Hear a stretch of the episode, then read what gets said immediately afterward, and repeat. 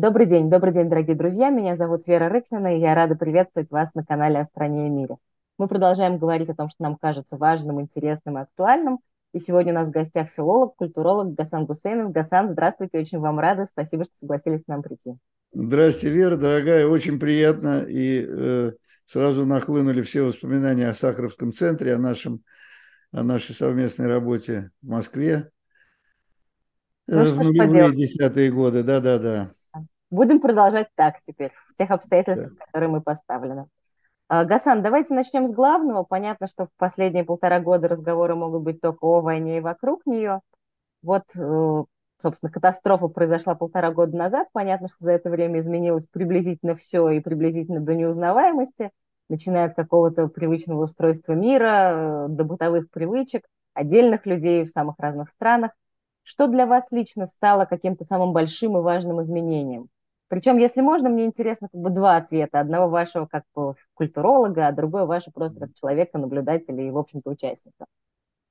Вы знаете, этот э, вопрос, э, на первый взгляд, он такой довольно простой, потому что э, действительно для очень многих людей, я бы сказал, наверное, для сотен тысяч людей, для всего образованного общества российского в первую очередь, все это произошло 24 февраля 2022 года, но для других людей э, и для людей, э, скажем так, старшего и средне-старшего поколения, это на самом деле происходило по принципу солями. В разное время были свои катастрофы. Вот для меня, например, катастрофой был 88 год, когда, собственно, началась армяно-азербайджанская война, Э, когда были, э, начались погромы, изгнания взаимные, да, э, армян из Азербайджана, азербайджанцев из Армении. Вот это была такая, такая катастрофа. Следующая катастрофа случилась на психологическом некотором уровне, когда я увидел безоговорочное, массовое, совершенно, с моей точки зрения, я бы сказал, э, я употреблю здесь это слово, потому что я тогда же написал это слово в э, журнале «Век 20 и мир», э, такое баранье приветствие прихода Бориса Ельцина, когда интеллигентные, культурные, разумные люди вдруг начали говорить, что вот он один, вот это свет в окошке, вот это наше солнце. И под это конечно, под этот э, такой вот всеобщий рев очень многое было упущено. Так что 91 а потом 93 год, это тоже была катастрофа. Э, следующей катастрофой были чеченские войны. И я в это время находился уже в Германии, довольно долго там жил. Я никогда не собирался уезжать, так сказать, окончательно, потому что казалось, что все-таки в России теперь Э, демократическое государство, и ну, люди ездят туда-сюда. Но вот тогда, в середине 90-х годов, у меня было ощущение э, настоящей катастрофы. Э, и э, эта, эта, э, эта катастрофа середины 90-х годов была пропущена очень многими людьми. И пропущена она была потому, что Чечня оказалась другой вот у нас есть Россия демократическая, прекрасная, а вот есть другая какая-то Чечня, какая-то такая вот дикая варварская страна, в кавычках э, и без кавычек, и нам нет дела до нее. Э, это была э, тяжелейшая моральная катастрофа. Следующая катастрофа случилась, когда я уже как бы вернулся спустя там, 17 лет, я вернулся работать в, Россию в 2007 году, и мне казалось, что все-таки возможны какие-то перемены. Вдруг тут Путин вот уходит, э, вроде бы, так сказать, от власти, передает ее там Медведеву и так далее. И потом происходит катастрофа восьмого года, война э, с Грузией, нападение на Грузию, э, такое глумливое отношение к грузинам в Москве, э, обыски, которым я подвергался в э, метро, если у меня не было с собой паспорта, потому что вид у меня, так сказать, вот сейчас такой более как бы э, уже э, седой, а тогда я был более чернявый. И когда, а когда был паспорт и видели, что я не грузин, так сказать, меня отпускали, вот это, это чувство катастрофа появилась тогда тоже. И, наконец, 2014 год, конечно, вторжение в Украину и аннексия Крыма. И после этого уже по наклонной плоскости все катилось. Тогда это мне было уже ясно, все, все, все это покатилось вниз. И э, поэтому не было какой-то одной. Но потом личная, так сказать, э, катастрофа, когда в 2020 году мне пришлось э, просто убегать э, от всяких обвинений э, из Москвы. И э, следующее, то, что произошло потом, конечно, э, понимаете, я очень хорошо сознаю э, э тот разрыв, который существует между людьми моего поколения или, скажем так, моего положения и людьми, которые должны были действительно бежать как-то после вот этого самого 24 февраля. Потому что для целого поколения, для студентов, для преподавателей, для таких людей, как вы, которые работали в совершенно удивительном месте в Москве э, и э, занимались, э, в общем, такой благороднейшей просветительской работой, исследовательской работой. Вот это была катастрофа для, для, для целого поколения, для целого слоя общества. Для других людей это тоже будет катастрофой, которые не поняли этого 24 февраля и, может быть, еще горший э, в близком будущем. Но это уже, так сказать, выбор, э, выбор больших, э, больших групп людей, массовый коллективный выбор. Так что вот видите, я такой вот как бы отчет дал по, по нескольким этапам, и они, эти, эти этапы или эти ступени, они в биографии одного человека выглядят так, в биографии другого выглядят так. Но для, э, я думаю, для всех граждан России вот этот, этот день нападения на Украину проводит э, так называемого широкомасштабного нападения, да, если не считать э, вот, весны 2014 года, когда трудно назвать определенный день, когда это случилось, да, то есть это была, была такая ползучая агрессия, не сразу и не всем заметная. Но катастрофой это событие 2014 года стало потому, что огромная часть образованного общества вдруг обнаружила, что э, это российское постсоветское общество э, вообще не имеет ни малейшего представления о праве. Простите, пожалуйста, Гасан, вы сейчас сказали 14 год, вы имели в виду... 14 год, я имел в виду 14 год, когда э, начали говорить о Э, вот таких э, э, законных основаниях, на которых вот этот Крым был присоединен, вот что, да, это говорили вполне нормальные люди. Другое дело, что, да, эта аномия, так сказать, она была воспитана советским временем, но казалось, что за почти четверть века как бы свободного существования в России могло бы возникнуть представление о праве, о праве как таковом. Но нет, оно не возникло, и потом путинские годы, вот эти путинские, к тому времени 15 лет, э, они совершенно вытоптали это представление о правовом государстве. Да, появилась вот вся эта чекистская банда, которая пришла, она начала вытаптывать все, э, э, что было вокруг нее, но к этому времени не успела все вытоптать, поэтому как бы у них еще не было сил следить за всеми и за каждым, поэтому можно было писать что угодно. Мы в Сахаровском центре, э, как вы прекрасно помните, говорили совершенно свободно, открыто, без тени цензуры, никогда этого не было, этого, этой э, ржи, этой парши. Но вот э, все-таки разные люди в разное время фиксируют катастрофу. И я бы тут историческую такую параллель провел, понимаете, для многих людей катастрофой было, например, э, заключение пакта Молотов-Риббентроп или Гитлер-Сталин. Э, но сколько было этих людей? Это же была э, какая-то горстка. Для других людей катастрофой была война, нападение на Финляндию. Опять, это было, были очень немногочисленные люди. А потом уже, когда 22 июня 1941 года э, э, вермахт, так сказать, вторгся э, в пределы Советского Союза, это стало катастрофой для всех. Вот так же здесь.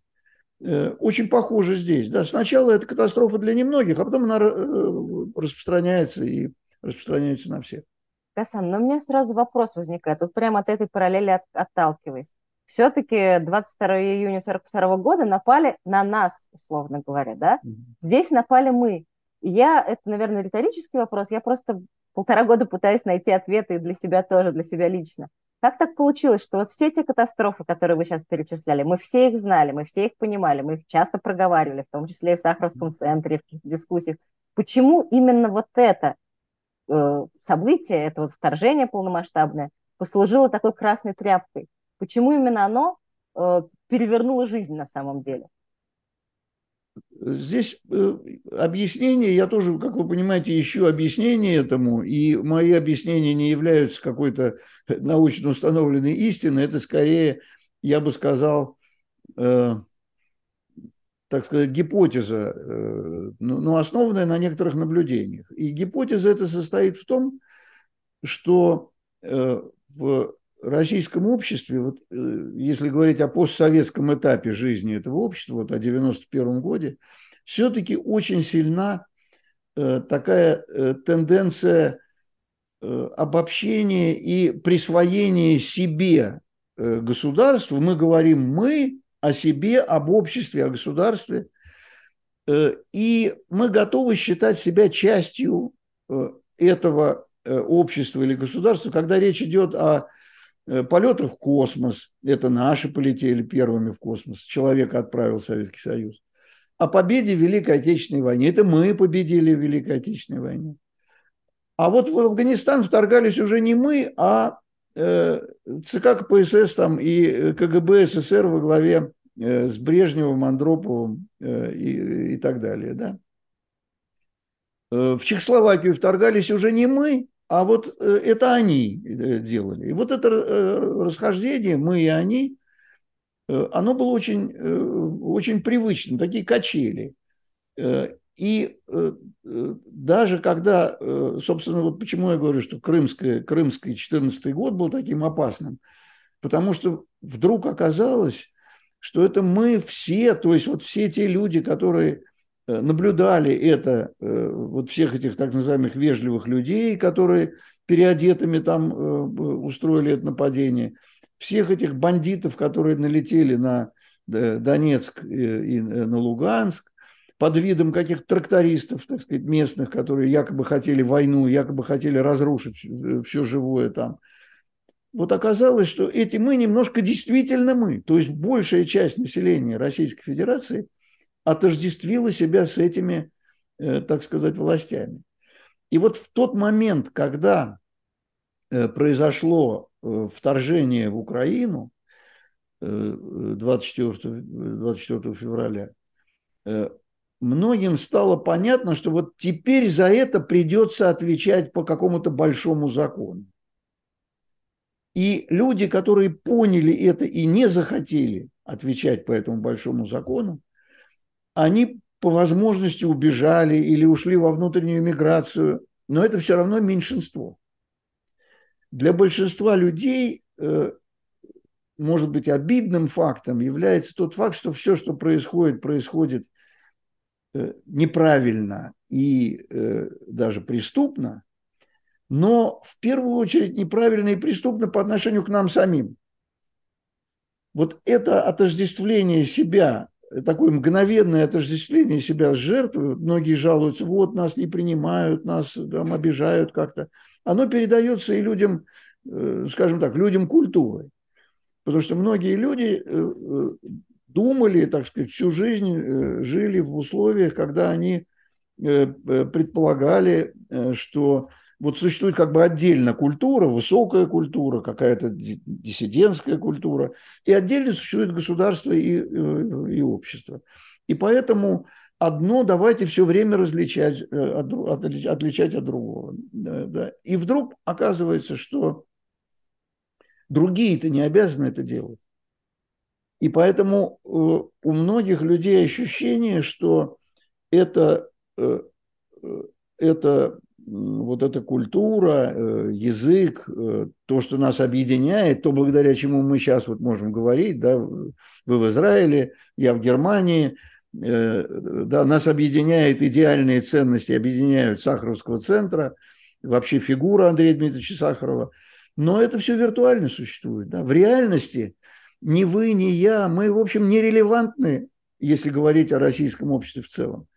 Э, мы находимся э, даже за пределами, так сказать, за этим полем. Мы не просто маргиналы, а мы, вообще говоря, никто. И, но эти никто очень переживают, потому что они все-таки являются, как бы считают себя наследниками какого-то культурного, э, какого-то культурного э, мира, какой-то виртуальной реальности, э, который позволяет нам говорить, общаться, у нас есть общие ценности, но у нас нет никакой базы, которая позволила бы социально преодолеть состоянии, в котором мы находимся. Поэтому мы так болезненно реагируем на э, мы с вами и, и такие люди, как мы с вами, очень болезненно реагируют на всякие, на, на любые уколы э, в э, тело культуры, потому что это последняя оболочка, которая у нас осталась, и эту последнюю оболочку мы пытаемся как-то как защитить. Мы не хотим, не можем признать, что Э, рухнул целый мир, по крайней мере, вот это должно быть сохранено. Поэтому э, я даже думаю, вот мы с вами говорим, я э, очень, очень рад, что мы с вами говорим сегодня все, но я, откровенно говоря, стараюсь как можно меньше вот говорить на, на, на, на эту тему так публично, потому что задача наших вот таких встреч, она оказывается скорее такой психотерапевтическая. Многие люди слушают это, чтобы просто забыться и вообще не думать. Э, и иногда слушают какие-нибудь аналитические передачи не для того, чтобы узнать что-то новое для себя, а для того, чтобы в это время не думать ни о чем. И э, так что такую вещь тоже приходится, э, э приходится учитывать. И э, вот эту двойственность, э, двойственность и нашего положения, и э, того, что мы называем культурой. Знаете, Гасан, я для себя сформулировала, что вот э, такие разговоры, они нужны не только для психотерапевтических целей, но и, в принципе, для истории. Да? Вот мы фиксируем, что люди сейчас думают, э, какие настроения, какие мысли, какие смятения, может быть. И я надеюсь, ну, это такое мое, может быть, идеалистическая э, надежда, что когда-нибудь кто-нибудь будет это смотреть и сделать какие-нибудь выводы из, собственно, наших ошибок. Э, но это так, в сторону. Я просто, просто захотелось добавить к, к вашему рассуждению. Но э, вы сейчас стали говорить про культуру, я бы хотела про культуру тоже, но сначала про язык, потому что вы много занимаетесь языком, и у вас были потрясающие интересные работы, которые связывали язык и его изменения с какими-то там общественными тоже тенденциями и изменениями. Э, изменился ли язык сейчас, после начала войны и второй части этой войны, вообще для общества и для вас лично? Какой-то особенный язык войны ну, э, э, да, это тоже такой очень многоплановый вопрос, потому что, с одной стороны, знаете как, язык – это нечто большее, чем средство общения, и, и, и даже нечто большее, и нечто большее, чем средство выражения эмоций, да, и и нечто большее, чем э, способ, метод, с помощью которого мы вообще познаем действительность. Да? Это что-то другое, что-то более обширное. Поэтому, если говорить о э, вот в этом смысле обо всем поле языка, то, конечно, вообще никаких изменений не произошло.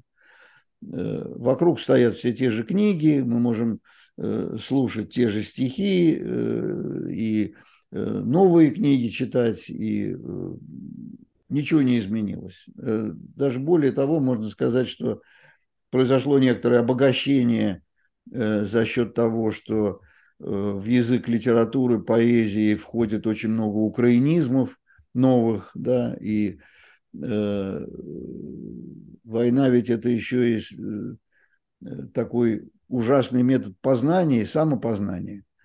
Поэтому как бы страшно ни было то, что я сейчас говорю, но это, но это объективный факт.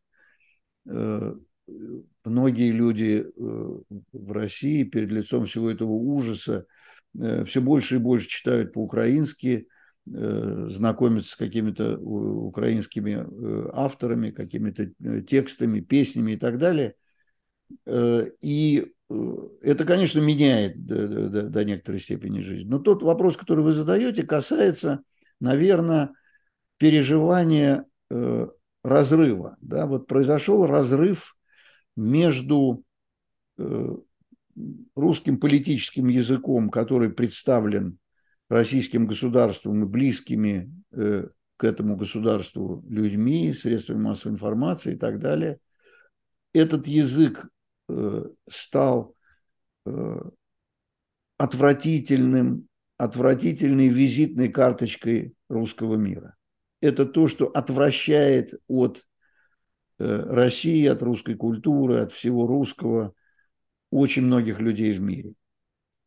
Э, в том числе самих русских людей, например, э, граждан Украины, которые этнически русские или по языку русские, миллионы которых сейчас выброшены из своей страны, лишены имущества, лишены членов семьи, лишены каких частей тела. Да? Вот как эти люди относятся к официальному русскому языку, вот к этому, к этим говорящим э, персонам вроде Лаврова или какого-нибудь Шойгу или вот этого неизвестно живого или мертвого Пригожина.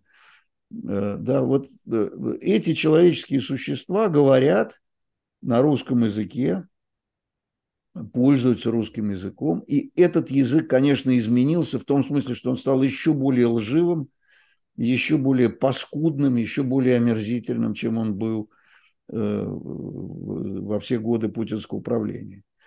Э, и это, конечно, оказывает определенное, э, да, вот это, сам этот факт, само наличие этого, этого языка оказывает определенное воздействие на людей, потому что даже нормальные совершенно люди – Э, многие впали в э, какое-то состояние, э, когда они тоже начинают пользоваться языком как, как средством насилия. Вот это взаимное насилие между людьми, оно в последние, в последние месяцы, в последние два года, по, по моим наблюдениям, стало как-то более выраженным, чем, чем это было Э, еще в начале, в самом начале 20-х годов или там в конце 10-х годов э, нашего столетия. И это связано, правда, уже не только с э, войной, это связано с особенностями бытования носителей языка в соцсетях, вот в таком полуписьменном, полуустном, полу таком киношном существовании, да, когда вот можно себе представить, какие будут комментарии к тому, что мы с вами сейчас говорим. Вот какие там э, евреи, какие чурки завоеванные обсуждают нашу великую культуру, наш великий язык, кто дал им право, за наши деньги их выучили, а теперь они, значит, вот нас там э, э поливают грязью и так далее. Да, это самые мягкие выражения, которые мы э, слышали. И э, с этой точки зрения, да, происходит постоянное так сказать, ухудшение ситуации, ухудшение э, атмосферы. Э, это задевает очень многих людей. Э, и э, язык, ну, какие здесь свойства есть? Понимаете, даже официальный язык фиксирует это, регистрирует это. Да? Вот они же ну хорошо, можем относиться к ним как к каким-то дегенератам, потому как они, да, вырожденцам, которые, в общем, большую страну, довольно культурную страну превратили в какую-то группу Вагнера, да, в ЧВК Вагнера. Но ведь эти люди даже не смогли сформулировать какие-то конкретные на нормальном русском языке с помощью нормальных знаков, привычных э, людям знаков, как-то Э, описать э, хотя бы символически, чего они добиваются. Они э, вот эту последнюю букву латинского алфавита Z попытались превратить в какой-то в символ чего-то благого для себя. Но как это может быть символом чего-то благого для тебя и для твоей культуры? Это же просто э, в данном случае какой-то знак дьявола. Я человек неверующий, поэтому я к нечистой силе отношусь, так сказать, не хуже, чем, к, э, как говорится, к чистой силе. Но они же сами кричат о себе. Мы не чистая сила, мы нечисть, мы не люди. И вот наша печать Z. Да? Вот и все, что можно о них сказать. И э, это же тоже язык. У них нет языка для выражения, нормального языка для выражения того, чего они хотят. Поэтому они все время врут. То одна у них задача, там кого-то денацифицировать, демилитаризовать. Потом вдруг задача спасти русский язык. Потом некоторое время назад какие-то кретины начали писать, что мы спасаем на самом деле украинский язык, старый советский чистый украинский язык. Вот не тот, который там у них там ужасный, э, который э, Э, значит, э, измазан слюной э, англосаксонской, а вот тот настоящий, чистый, прекрасный, вот какие мы песни, так сказать, спевали и так далее. Вот это все свидетельство, конечно, глубочайшего кризиса языкового сообщества, да, я бы так сказал. Так что да, изменений, изменений нет никаких. Поле языка осталось таким, как, как, каким оно было – но э, непосредственный узус, вот непосредственная речевая практика людей и в России, и за ее пределами, конечно, изменились и стали более агрессивными. А если уж мы заговорили про язык и про, собственно, язык пропаганды, а, да, мы много раз обращали внимание на то, что как бы нарратив Великой Отечественной войны очень активно используется властью уже много-много лет лет 7-8 назад вы писали про эту большую статью, и там была, собственно, интересная тоже трансформация того, как вот этот нарратив влияет на общество, на состояние общества. Как так получилось, что вот это долго, много десятилетий внушаемое, как бы не было войны, лишь бы не было войны, да, превратилось, можем повторить? Ну, э, да, это, э, это вопрос, э, вопрос к последнему советскому и первому постсоветскому поколению, потому что само это слово «война», оно действительно было, э, когда говорили «война», то имели в виду Великую Отечественную войну, да, как часть Второй мировой войны.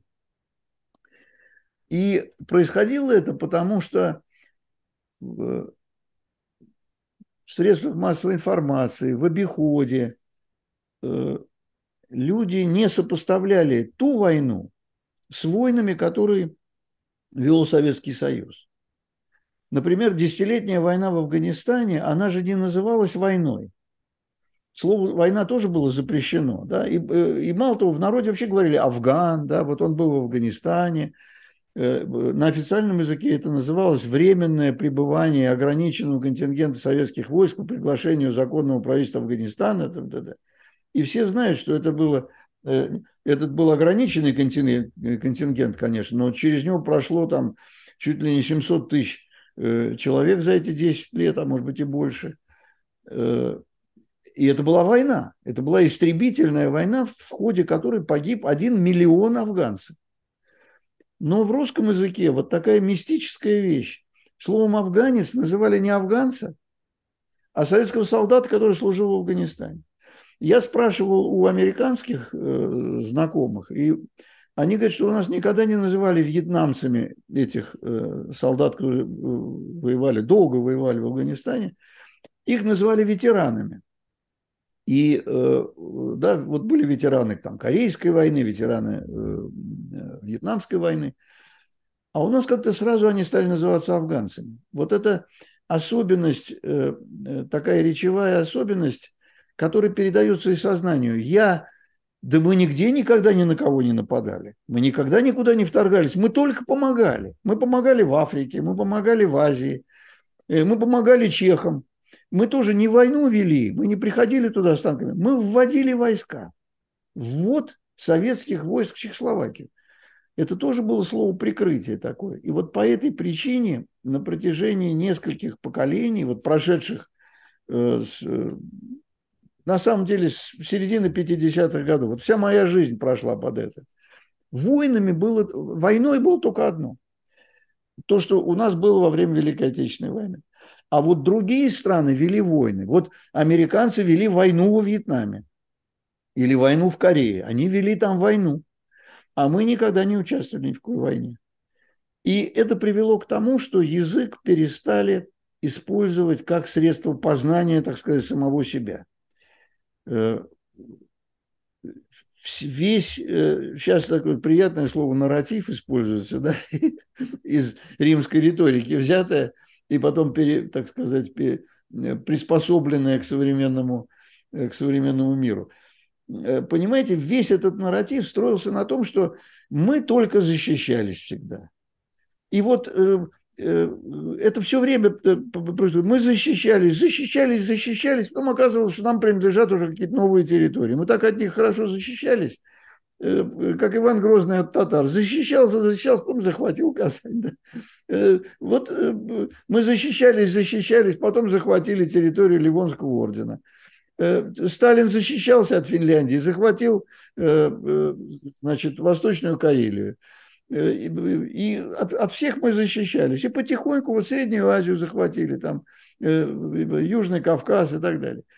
Э, эта самозащита такая была очень трогательная, но она людей совершенно не... И к нам присоединялись все добровольно, несомненно. И Украина воссоединялась с Россией. Да? И вот все эти памятники. Это создавало у очень многих, у советских людей на русском языке советского времени – это создавало такую убаюкивающую атмосферу, что у нас-то все хорошо. Ну, мы, ну вот это они там истребляли индейцев где-то в Америке, э, брали в рабство чернокожих в Африке. У нас этого ничего не было. У нас все, у нас была сплошная дружба народов. И э, э, расизм, ну какой у нас может быть расизм? Ну, конечно, у нас так, узкоглазых много – Э, и вот этих вот черномазых, э, э, да, их тоже много. Или еще черножопыми называли, да, но это не матерное слово, его можно не запикивать. Ну, это что сказать, ну, это, это наши обстоятельства такие. Мы вот, мы на самом деле там славяне, например, да. Вот когда все это слушаешь, ты понимаешь, насколько, насколько обыденное, повседневное Э, речевое э, такое вот э, привыкание к неосмысленности исторического опыта, насколько оно откладывается глубоко в людях. И, кроме всего прочего, здесь, конечно, играет свою роль вот эта готовность отождествить себя со всей историей страны. Вот наша страна была великой, она занимала одну шестую часть суши. И как же это вот нас этого лишили? Нас, говорящих на этом нашем языке. Э, поэтому появились все вот эти совершенные, они, конечно, внешне выглядят нормальными людьми, э, все эти царьграды, да, вот все, все эти, так сказать, бородачи, которые, э, которые себя отождествляют с временами Э, походов Ермака э, или с временами э, там, Ивана Грозного и, и, и так далее. Все эти люди реконструкторы абсолютной химеры, которой никогда не существовало. И для реконструкции этой химеры им нужен язык. И вот они этим языком пользуются. А уже все остальные приспосабливающиеся к этому, всякие историки, которые где-то работают в Академии наук или где-то преподают, они идут на службу вот к этим пятикантропам, потому что думают, что за ними сила, и к этой силе надо примкнуть, потому что если я не буду их обслуживать, то меня выгонят из Академии наук, или меня выгонят из университета, или меня выгонят еще откуда-то. Я не смогу работать со студентами. Так хотя бы я могу им это что-то преподавать, как-то под сурдинку, может быть, немножко подкладывать какое-то правильное, так сказать, представление об истории. Но я вынужден, вот, э, вынужден э, сотрудничать и так далее. Так что язык все время готовит ловушки людям. И одна из таких ловушек, это действительно самая страшная ловушка, это ловушка принадлежности к великому какому-то целому, к великой общности, к великой истории. Э, но это ловушка. Это, э, это даже не 19 век, э, да, если говорить о каких-то стадиях. Да, это же какая-то эпоха совершенно, совершенно другая. И да, это наше время, поэтому тут все аналогии в общем, не работают. Да. Но это, это время до некоторой степени торжества виртуальности. Да, это виртуальная картина. Не случайно люди вроде Гиркина, Стрелкова да, были реконструкторами, участвовали в каких-то э, постановках там, сражений Первой мировой войны, там, Второй мировой войны. Это реконструкторы, в голове у которых – Э, химера, эта химера требует крови, она требует, чтобы ее чем-то кормили. И вот ее накормили. Э, и сейчас она э, в головах, душах многих людей вот на, на этом самом русском языке говорит. Да. Гасан, вы сказали сейчас очень интересную вещь про, ну, условных каких-то профессоров или преподавателей, как пример, да, которые хотят продолжать делать свое дело, чтобы хоть как-то, хоть чуть-чуть э, готовы идти на компромиссы. Э, такой вопрос может быть немножко жесткий, но он жесткий по отношению к условному нашему классу, не знаю, как его обозвать. Ведь на самом деле много лет последних многие из нас шли на компромиссы. А, да, чуть-чуть здесь, чуть-чуть там, чуть-чуть в этой культурной институции, а вот можно сделать государственный музей, а вот можно там поучаствовать в этом фестивале и так далее, и так далее. Это, в общем, наверное, ну, для меня лично это как бы повод для какой-то рефлексии, взгляда назад, но можем ли мы обобщить и поговорить вообще об ответственности нашего, ну, я не люблю это название, но интеллектуального класса, не знаю, как назвать по-другому. Вы знаете, обобщить, наверное, нельзя все-таки. Обобщать нельзя, потому что э, существует, э, или, как сказать, обобщать, э, э, обобщать, конечно, можно и нужно, да? потому что э, действительно любому человеку можно э, предъявить в качестве обвинения, вот ты работал там с 2012 года там, по 2020 год, ты работал в высшей школе экономики ты преподавал, э, зная, что одновременно в этой же высшей школе экономики преподают такие люди, как там Сергей Караганов, например, да, э, или какие-то еще люди. И вот эти люди в действительности не разделяют ни твоих либеральных представлений об образовании, не уважают Конституцию страны, в которой работают, да, и ты, э, ты с ними находишься в одном помещении иногда. Вот ты смотришь, ты, ты знаешь кого-то из них там с детства, и ты с ними говоришь.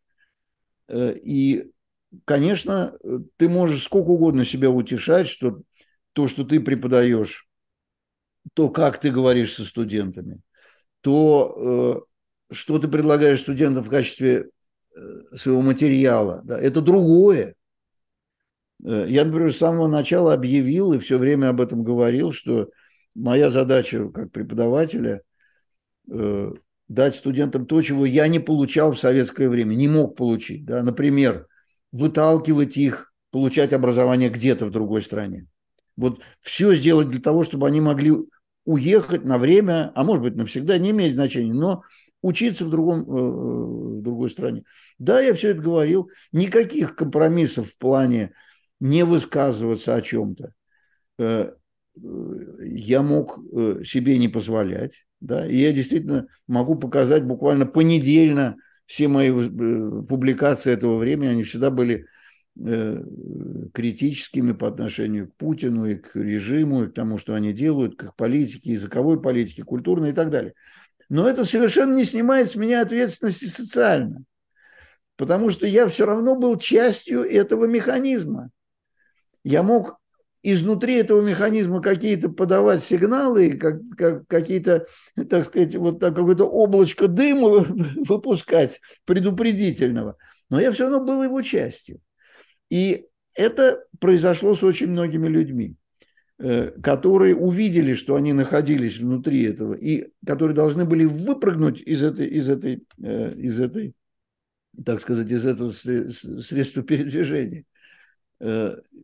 Так что можно сказать совершенно определенно, система компромиссов, которые, которая сложилась,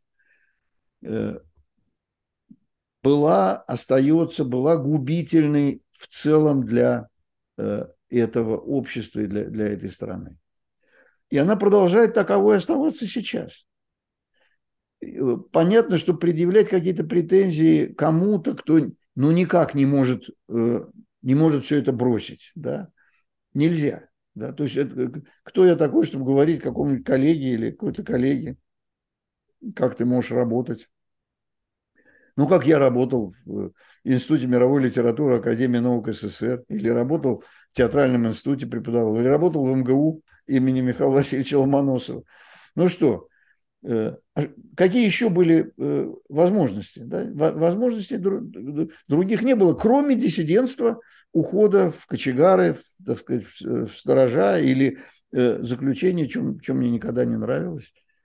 Поэтому тут можно сказать, что система, вся система компромиссов э, является порочной, неправильной, ошибочной, но мы не можем другим людям говорить, не делайте этого. Мы можем показывать пример, самому что-то не делать.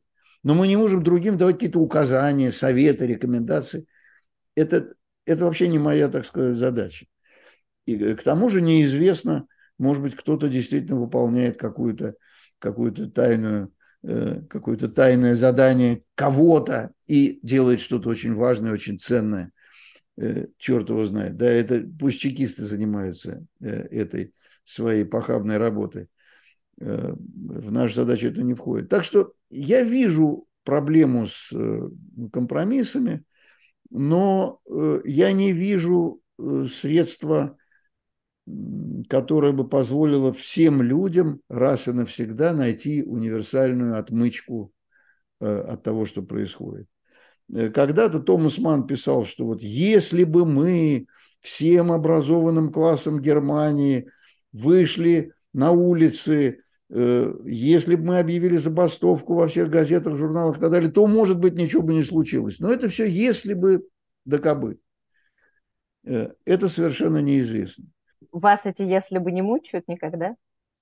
Нет, ну это, это часть, э, как сказать, это часть нашей жизни. Конечно, если бы меня, меня это мучает. Но в каком смысле мучает?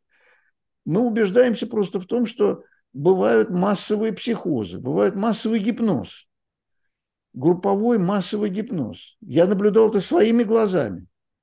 Понимаете, на э, собрании, таком виртуальном собрании, ну вот на, на, на собрании, э, в ходе которого вдруг выясняется, что кто-то не совсем такой, как все остальные, вот немножко он такой изгой, и поднимается только один голос, который раздается, говорит, да нет, ну как же, как же можно, говорит, а, а, а остальные молчат, отводят глаза, тем более, что в зуме очень легко отвести взгляд э, в сторону. Бывают такие моменты. Э, и бывают моменты, когда вы, вам кажется, что быть со всеми – это правильно. Да? Вот как с поддержкой Ельцина. Э, я был уверен, что э, образованное сообщество должно ставить на Сахарова, а не на Ельцина. Ну, Сахаров очень быстро, э, очень быстро, и, кстати, совсем не старым человеком, ему еще не было 70 лет, умер, а может быть, ему помогли это сделать. Понимаете, это все-таки вот это э, то, что мы узнали потом о советском, вот, постсоветском государстве, после убийств э, э, Гали Старовойтовой, да, Сергея Юшенкова, вот после такого страшного, совершенно страшных убийств, отравлений, которые были Юрия Щекочихина да, и так далее, мы знаем, что работала целая машина по удалению возможных лидеров, причем, что интересно, русских лидеров, да, вот для, для, для России это оказалось существенным, э, генерал Лебедя, да, и так далее. Сам, самые разные люди. Их просто устраняли. Владимира Буковского, этих людей просто устраняли для того, чтобы они не мешали на пути вот, по которому сначала пошел Ельцин, а потом пошел Путин. И меня удивляло, что образованное общество готово э, быть загипнотизировано вот этими деятелями, да, вот этой идеей какого-нибудь великого государства. Э, хотя опыт э, Европы послевоенной показывает, что совершенно это абсурдная мысль, которая, вообще говоря, ничего хорошего людям Э, дать э, не, э, не, не в состоянии. И только сверхбогатые государства могут себе что-то такое, наверное, позволить, но подражать им нелепо, когда у тебя нет даже десятой доли силы этих, этих больших государств. Да, я имею в виду соперничество России с Соединенными Штатами, да, который совершенно абсурдный характер носит. И вот, вот, вот образованное общество также падка на э, массовый гипноз. И, и да, это очень печально сознавать. Я все время об этом с тоской думаю. Но, но, Гасан, а эмиграция снимает вот эту ответственность или вину? Или как это происходит? Ну, есть, ну, я бы разделил вину и ответственность, потому что виноват человек может быть лично там, в том, что он что-то совершил такое, да, или, или не виноват, если он ничего не совершил. Ответственность, э, э, ответственность э, сохраняется, но ты ее склонен делить с другими. Да? Ты, не, ты не хочешь один нести ответственность за все. То есть я понимаю, что, например, там какой-нибудь Анатолий Чубайс, да, он несет ответственность, и он слишком много, как говорится, светился лично и слишком много выступал Э, и за войну в Чечне, которая там должна была сплачивать людей, и так далее, и так далее, и тому подобное. Так что здесь можно говорить совершенно спокойно, что это такой вот деятель путинского режима, ельцинского, потом путинского режима, э, которого э, вполне понятно, что можно привлекать к ответственности, потому что он находился у, да, в руках были бразды правления этой страной.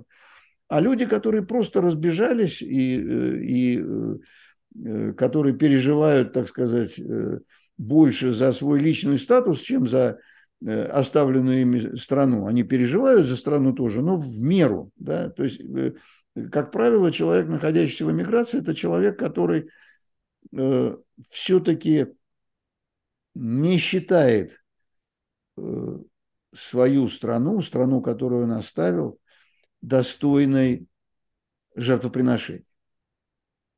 В этом смысле нужно хорошо понимать, что можно быть в одной команде, да, можно быть э, членами команды Навального, например. Но между Навальным и всей его командой есть принципиальная разница. Навальный – это человек, который считает свою страну, вот эту Российскую Федерацию нынешнюю, достойной жертвы и приносит себя в жертву. И есть члены его команды, которые не считают эту Российскую Федерацию достойной жертвы.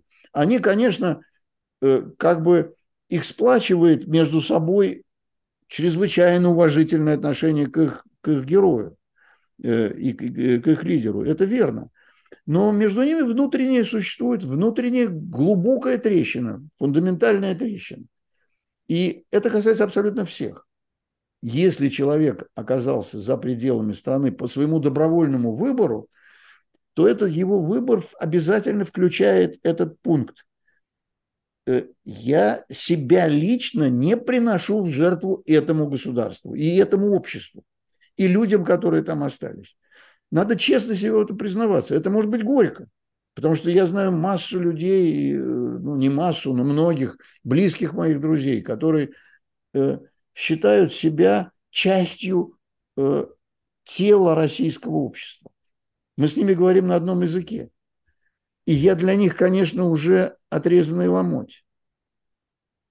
Но я по-другому смотрю на, э, на, на, на эту страну.